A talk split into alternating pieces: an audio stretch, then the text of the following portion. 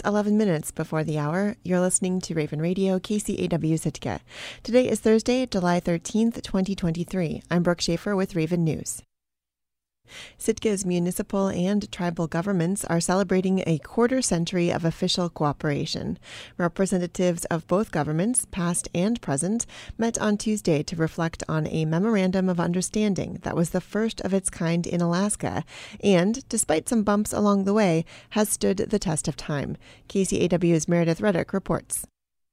The Memorandum of Understanding established cooperative government to government relations for the benefit of the Sitka community as a whole when it was signed on July 11, 1998.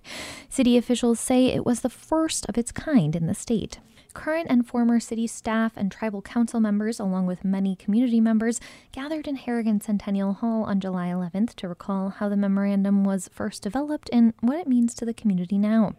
Gary Paxton, who was city administrator when the memorandum was signed, said the document represented both governments' commitment to collaboration. Work with the uh, APC with the mill closure and then eventually taking over Gavin subdivision, moving the city shops. But all those things pale in comparison to the MOU. Stan Filler, who was mayor at the time of the signing, said the document was one of the best things he was ever involved with during his time as mayor. It brought us all together again, and that's the way it should be. Tribal Council member Frederick Olson Jr. said that a strong working relationship between city and tribe shouldn't be taken for granted. You know, this is rare. You don't have to have this kind of relationship between the city and the tribe, and often the relationships, there is a relationship and it's bad. You know, they're adversaries. And Sitka Tribe of Alaska Transportation Manager Jerry Hope said the success of the memorandum is a testament to the hard work of the original writers and to those who have continued to invest in the relationship. There are other tribal councils that have inquired and said, I heard you guys have an MOU. Can you send me that? And for whatever reason, it doesn't get off the ground and get traction in those tribal communities or those other municipalities. So it takes a perfect, perfect set of characters on both the tribe and the city assembly to uh, craft that, but also to make it work. The city and tribe have collaborated on a number of projects, including funding the paving of Indian River Road, establishing a child advocacy center, and creating a domestic violence prevention team. The governments also hold semi annual meetings to discuss issues of mutual interest. Tribal Council Chairman Lawrence Woody Widmark, who signed the memorandum 25 years ago, said that although the relationship has had bumps and bruises, it's altogether pretty solid. Now we're now we're partners um, uh, with the city that that I I would never ever dreamed of. We're Though the relationship may be tight knit, there's always room for a little tension, at least about who's buying lunch. As City Administrator John Leach said, I can get Keith and, and Chair Widmark, which I think it's your turn to buy maybe Woody for our, our lunches. So I think two in a row, right? The ceremony was followed by cake, and a citation was presented by Mayor Eisenbeis at the following assembly meeting. Reporting in Sitka, I'm Meredith Reddick.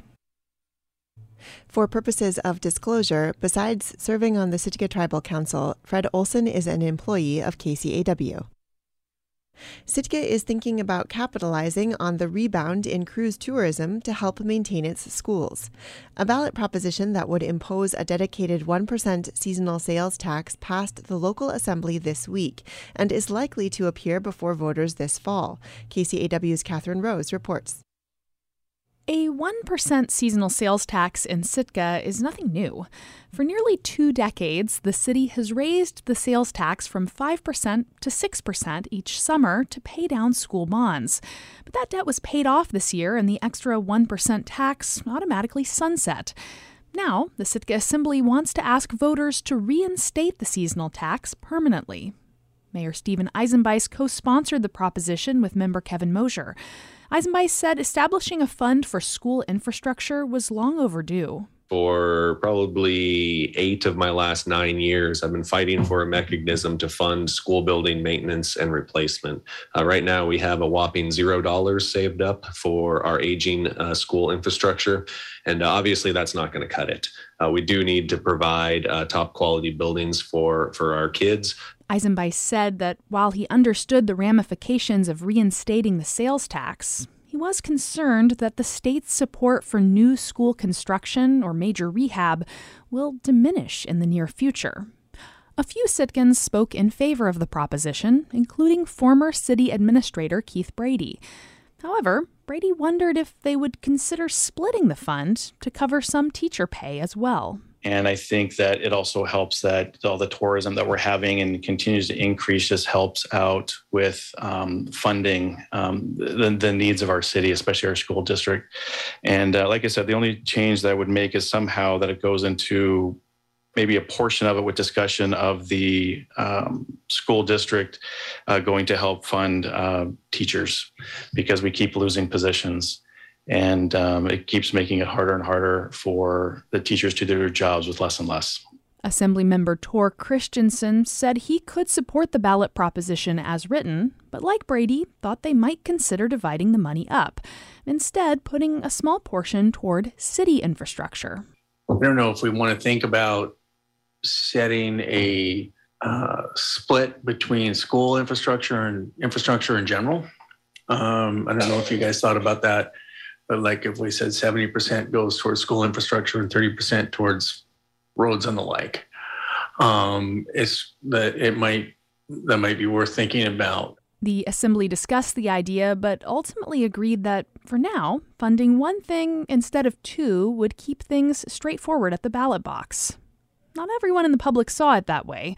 Shirley Robards, who owns a downtown retail store, didn't think voters would like the idea she discouraged the assembly from reinstating the tax. I, I just don't understand it. You're supposed to be saying that the reason you did it was because you have extra money. Then all of a sudden you need the, another percent. I don't know. I just I just don't know. I've talked to a lot of people. Yeah, go ahead and put it on the voting thing. I don't think you're going to win though. Mayor Eisenbeis said that if the tax proposition makes it on the ballot, he would pass the torch to the voters to get it across the finish line. Uh, I find myself in the position simply to bring it forward to the voters, and I want the citizens of Sitka to take uh, ownership and lead on this. Uh, if there are interest groups that feel strongly either way, I encourage them to to get out and uh, and inform people uh, as to the vote. Um, I don't find it to be my role to to advocate on a, on a ballot issue like this. Ultimately, the Assembly approved the ballot prop 5 to 0. But before it can be printed on ballots for the October municipal election, it must be approved by the Assembly again on final reading. Reporting in Sitka, I'm Catherine Rose. The Sitka Assembly also gave the nod on first reading to another ballot proposition on Tuesday. This one would allow municipal employees to serve on the Sitka School Board. The city's charter prevents elected municipal officers from serving in other offices or on city staff. That means municipal employees can't serve on the Assembly or School Board. Sponsor Kevin Mosher said allowing staff to serve on the school board is one path toward helping the board recruit and retain members this was not done for any one person. Mr. Pike and I have been looking into this uh, because it's very difficult to find people to serve on the school board. And there have been people in the past who, uh, employees of the of the municipality, who expressed an interest Mosher also challenged the idea that opening up the board to city staff presented a conflict of interest. Unlike the assembly, the school board has no say over the city's budget or finances, and the proposal would not open the opportunity up to school district employees. Former Sitka School Board President Blossom Teal Olson, who resigned from the board earlier this summer, said it was a good idea, recalling some late nights she spent on the phone recruiting for the board. She also noted that Sitka's school board, unlike other districts in the state, is uncompensated. It is a huge uh, detriment uh, within the city because first and foremost, it stops equity because you have to be of a certain type of demographic that can uh, supply your time. And it is like a part time job. The Assembly unanimously approved on first reading a ballot proposition to allow municipal employees to serve on the Sitka School Board. If it passes again on second reading, voters will decide the question in the municipal election this October. Munitions experts responded to a potential unexploded device in downtown Unalaska. What they found? Apart from an antique vehicle. The bomb disposal team from Joint Base Elmendorf Richardson traveled to Unalaska June 30th to inspect a device that a hiker had found embedded in the shore. City manager Bill Homka says there were some tense moments, but the explosives team determined the object was not, in fact, a bomb. Rather, it appeared to be a car part. But sometimes things go the other way. Brian McComas is a safety specialist with the Army Corps of Engineers and has decades of experience as an explosive ordnance master blaster. At an unexploded munitions safety training in Unalaska last summer, McComas said he'd been fooled by explosive devices that appeared to be something else. He says he once identified a device as a Volkswagen muffler, but it turned out to be a World War I era mortar. In this case, the item turned out to be benign. The visiting ordnance disposal team also examined some items that had been turned into the Museum of the Aleutians, including ammunition and a training grenade, all of which were determined safe. I'm Brooke Schaefer, and this has been Raven News.